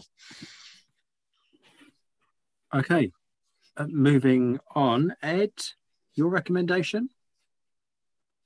I'm going to go a little sideways here, but with this crowd, that's probably expected.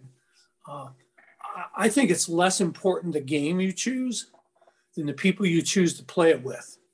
Ooh, nice The- comment. I would love to play games with everybody in this room right now. I would be enthralled to come and make use of all those miniatures and play with you guys and because Same. of your knowledge and your background. Uh, I've experienced many of my friends who I try to bring into, and they're willing to play something like Command and Colors, which is a very popular game, but it's very it's very simplistic. And they they never read a book about Napoleon before they played the game, and they never read a book about Napoleonic tactics after they played the game. They just want to set up some things, roll some dice, and go home. I find that very frustrating. I need, I was lucky back in the day to have Mike where we delved into the mechanics of trying to struggle through what was in a book, how much was in that book reflected our reality. It was obviously a long term growth process. And then what game did we find that seemed to reflect that pro those those historical things that Josh talked about to get you historical results. We did that for quite quite a few years before Mike just decided he was going to be the best painter I've ever seen, and uh, I just went the other way. But I've only right now probably, and I would call like to call these people in the room here friends now. I only have a couple people who I would who want to delve into any era the same way. So I'm saying find people who have your interest and you can figure out whether they want to do this to the depth they want to do it. And then you can have a great talk about the game afterwards while you're playing, what worked, what didn't work. Then you get that dynamic, that social interaction thing. Otherwise, I could recommend a bunch of games. Mine would be tactical, but if you don't have that person, I'm not sure you're going to get anywhere. So find someone who you really want to game with who has the same level of interest that you have. That was very nicely said. And Conrad, your recommendations? Uh, I, I would have three, um, and the uh, the the first of which I would I would echo Ed's point, uh, which is, uh, and there's a line from Paddy Griffith's Napoleonic Wargaming for Fun, which is probably the best single volume on Napoleonic Wargaming I've I've ever read, and it's available for the history of wargaming um, blog, and I will be for I will be forcing the pr- history of wargaming project, and I will be forcing a link on you uh, later. I, I will email it to you because you, you need That's to put it in front of. Splendid.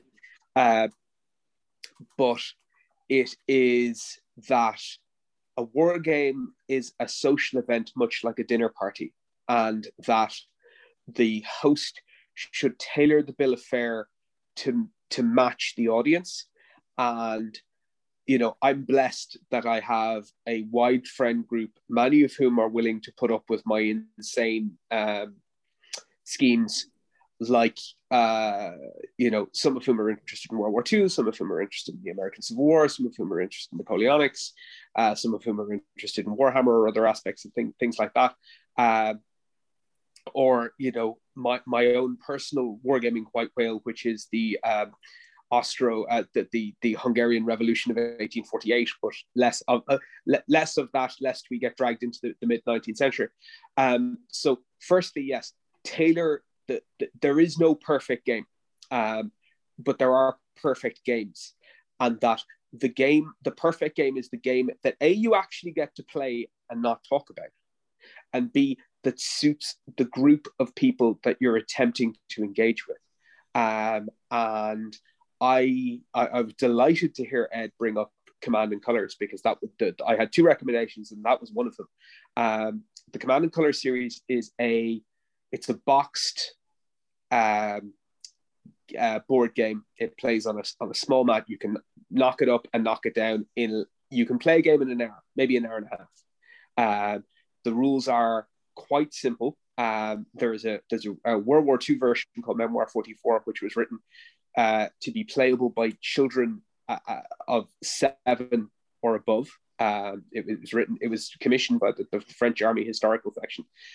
The Napoleonic version is a bit more involved than that, but um, I have played that series of games with everyone. I've played them with non-gamers. I've played them with young offenders. I've played them with, uh, you know, adults, grown-ups, kids, um, uh, of people of, of, of all of, of all stripes and you know because the it's quite accessible in that you can you can open this box up and within um within sort of 20 minutes of opening the box up you can have something that looks almost but not quite exactly like the battle of wagram and grapple with uh with some of the tactical problems that you have that, that you have like the battle of the Coa for example is is is one um is one scenario that's that's in the, the basic box.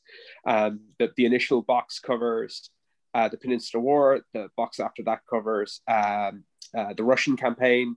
Um, and then the, the box after is an Austrian box and a, uh, a Prussian box and so on. Um, where I think the game really shines is in a variant called Epic, where you put two boards together and you play as a team with three generals on each side and one commander in chief, and that is we've done uh, we've done Borodino using that that format with eight with eight and eight total players, so four players aside.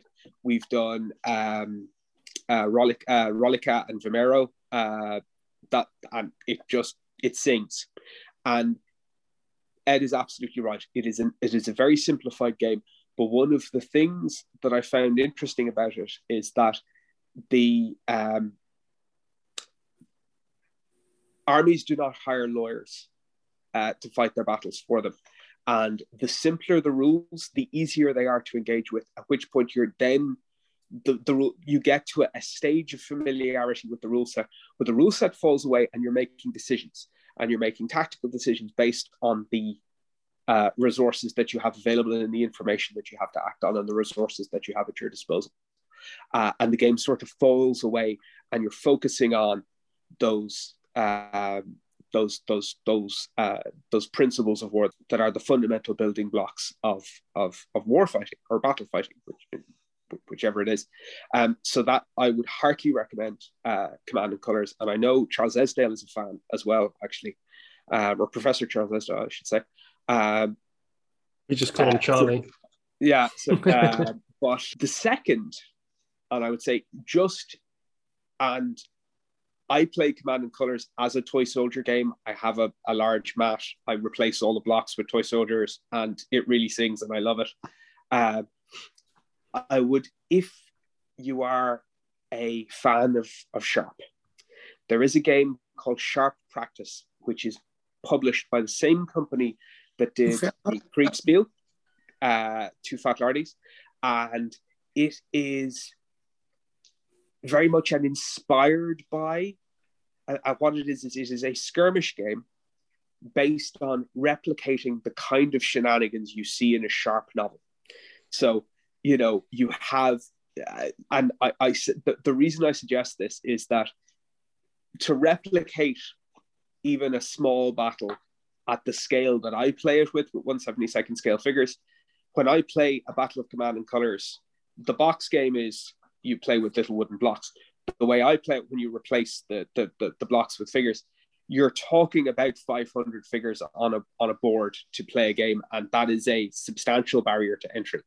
Um, sharp practice, you can play a decent game with 50 to 60 figures, uh, so that you're you're you're much quicker getting to opening the rule book and, and playing because you have to paint the figures and, and, so on and so forth, but you don't have to paint that many figures. And it's a game of heroes and villains and daring do and damsels in distress and, you know, uh, villainous French spies and that sort of stuff. And it emulates the tropes of Napoleonic fiction in a way that I haven't seen anything else manage.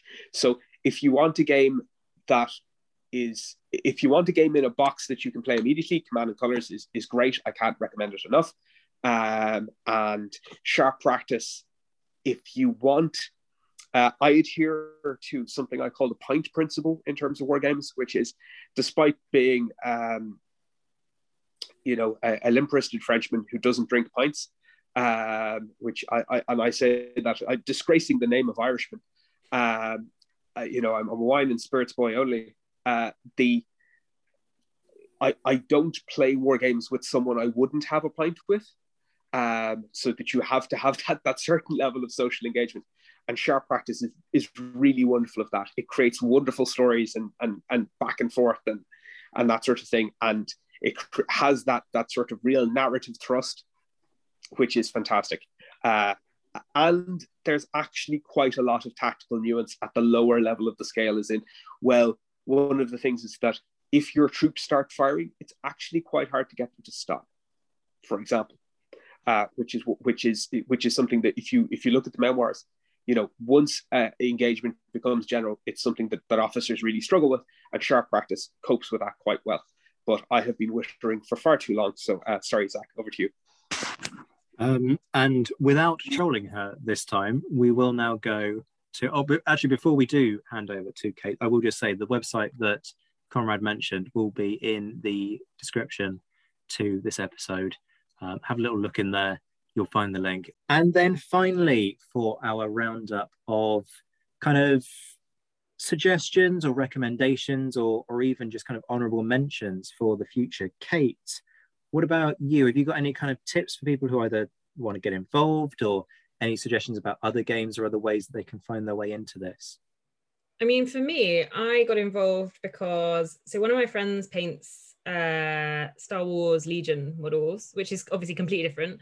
Um, and he was painting and it just looked really cool. And I kind of got into, I thought I'd try it. So I just bought myself a set and some paints um, during lockdown and just kind of got stuck in and I've improved since then thankfully the if you look at the first ship compared to the ship now uh, there is a there is a remarkable difference um, but yeah I mean I would just say get stuck in. Warlord do some really good sort of what I call sort of smaller sets, I guess, like in, introductory kind of sets. The Master and Commander one's great, comes with a good mix of of ships. Um, yeah, I think I think it's great. I would just say get get stuck in really. And if you're going to play Black Seas, then join the Facebook group because you can get ideas for your color schemes or or anything really. Everyone's really helpful and friendly. And that wraps up today's episode. It's it's been a heck of a lot of fun. Thank you all for joining me. Um, you will find these many of these folks on Twitter. I will put their Twitter handles in the description. As I said a few moments ago, uh, Conrad mentioned a website which you can use to try and find out a little bit more on in terms of how you can get into wargaming. So do have a little look at that if you're interested in going further. But Josh, Conrad, Ed, and Kate, thank you all so much for your time this evening. Thank you. Thank you. Gracias. Hello again, folks. A big thank you as ever for listening. And just a quick reminder that you can support the show by hitting the like button, sharing, subscribing so that you can find your way back for more, and leave that review on Apple Podcasts if you can. You can find me on Twitter at ZWhiteHistory. Do get in touch with your thoughts and experiences. And as ever, a huge thank you to my Patreon supporters. This month is voted for by my patrons. It's one of the small things that I can do uh, as a very meagre way of trying to thank them for their um, input and, and support.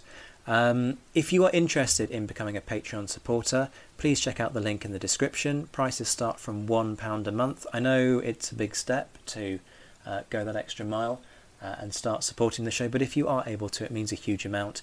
Uh, there are different perks in each tier. Inevitably, the more that you're willing to chip in, the, the more the perks. The voting rights start at the Commander um, tier, and the idea is that every few months there is a vote on what the next theme will be, and then I produce an intense month's worth of content where I more or less double the output of the show um, to to give you a really deep dive into that particular area. There are other perks and other tiers, including being able to request specific episodes on a topic that matters to you, and even one-to-one meetings with me. If all of that's not for you, and believe me, I completely understand that a regular subscription isn't people's thing, then there is another way. So you can leave one off tips via Ko-fi, and the amount is completely up to you. Anything from, you know, 5p all the way up to, well, whatever you feel the, the episode and the, the series is worth. Um, I know it's a big ask, uh, but bear in mind that it is through the the tips and the subscriptions that this show keeps going. Uh, there are obviously overheads for production. There are all kinds of things, you know, new equipment that's needed, uh, and so on and so forth. And if I'm going to diversify, which is the aim, and to bring you content, particularly from battlefields, I do need your support. It's worth saying that you know all of this is done in effect for free. Um, I, I'm very pleased about the fact that there is no paywall behind it. So those of you who are able to dig into your pockets and show your appreciation in a financial manner, it does mean a huge amount, um, and it does mean that I can plan for what is what will hopefully in time be a very exciting future for the show. A big thank you, as ever, to my Patreon supporters, my Emperor level patrons Mark Stoos, JC Kaiser, and Todd and Laird Campbell, my Marshall patrons Matt Bone and Marcus Cribb, my Commander patrons Ger Brown, Liam Telfer, Jane Davis, Bob Burnham, and Michael Guest, my mentioned in Dispatches Plus patron Noah Fink, and my mentioned in Dispatches patrons Alexandra Leon, Alistair Campbell Grieve, Andy Meakin, Beatrice de Graaf, Brendan Teeling, Colin Fieldhouse, Ed Coss, Bruins Girl, Gareth Copeland, Jeff Maple, Hugh Brennan, Indiana Fats, James Bevan, Jim Deary, Jim Getz, John Haynes, Josh Keeney, Lucy Tatner, Lynn Dawson, Mark Dewhurst, Mark Anscombe, Rob Griffith, Rory Muir, Ross Flowers, Ryan Diamond, Rob Coquelin, and Stephen Coulson. So, what can you expect over the course of Wargaming Month? But we're going to explore all kinds of wargaming genres. We're going to look at board games, we're going to look at miniatures, we're going to look at the way in which tabletops work, we're going to look at the computer game as a genre, and look at the, the strengths and limitations of a specific example there. It's worth saying that the computer game stuff is over on the YouTube channel. There is a, an apology in advance about the quality of the content of the recording for that. There was a big issue with lag over the course of that recording, and it couldn't be shot twice. We'd already spent about four hours um, of work on it uh, just in terms of recording um, by the point that we got a final product on that. But it'll the, the conversation that's tied into that will hopefully kind of spark your interest and you'll at least be able to get an idea of some of the things that we're talking about, even though the footage is um, painfully jumpy. So do head over to the Napoleonicist YouTube channel for that. So lots for you to look forward to. I'll be back very soon, but until then, I'm Zach White. This has been the Napoleonicist. Take care of yourselves, my friends. Stay well, stay safe, and as always, thank you for listening.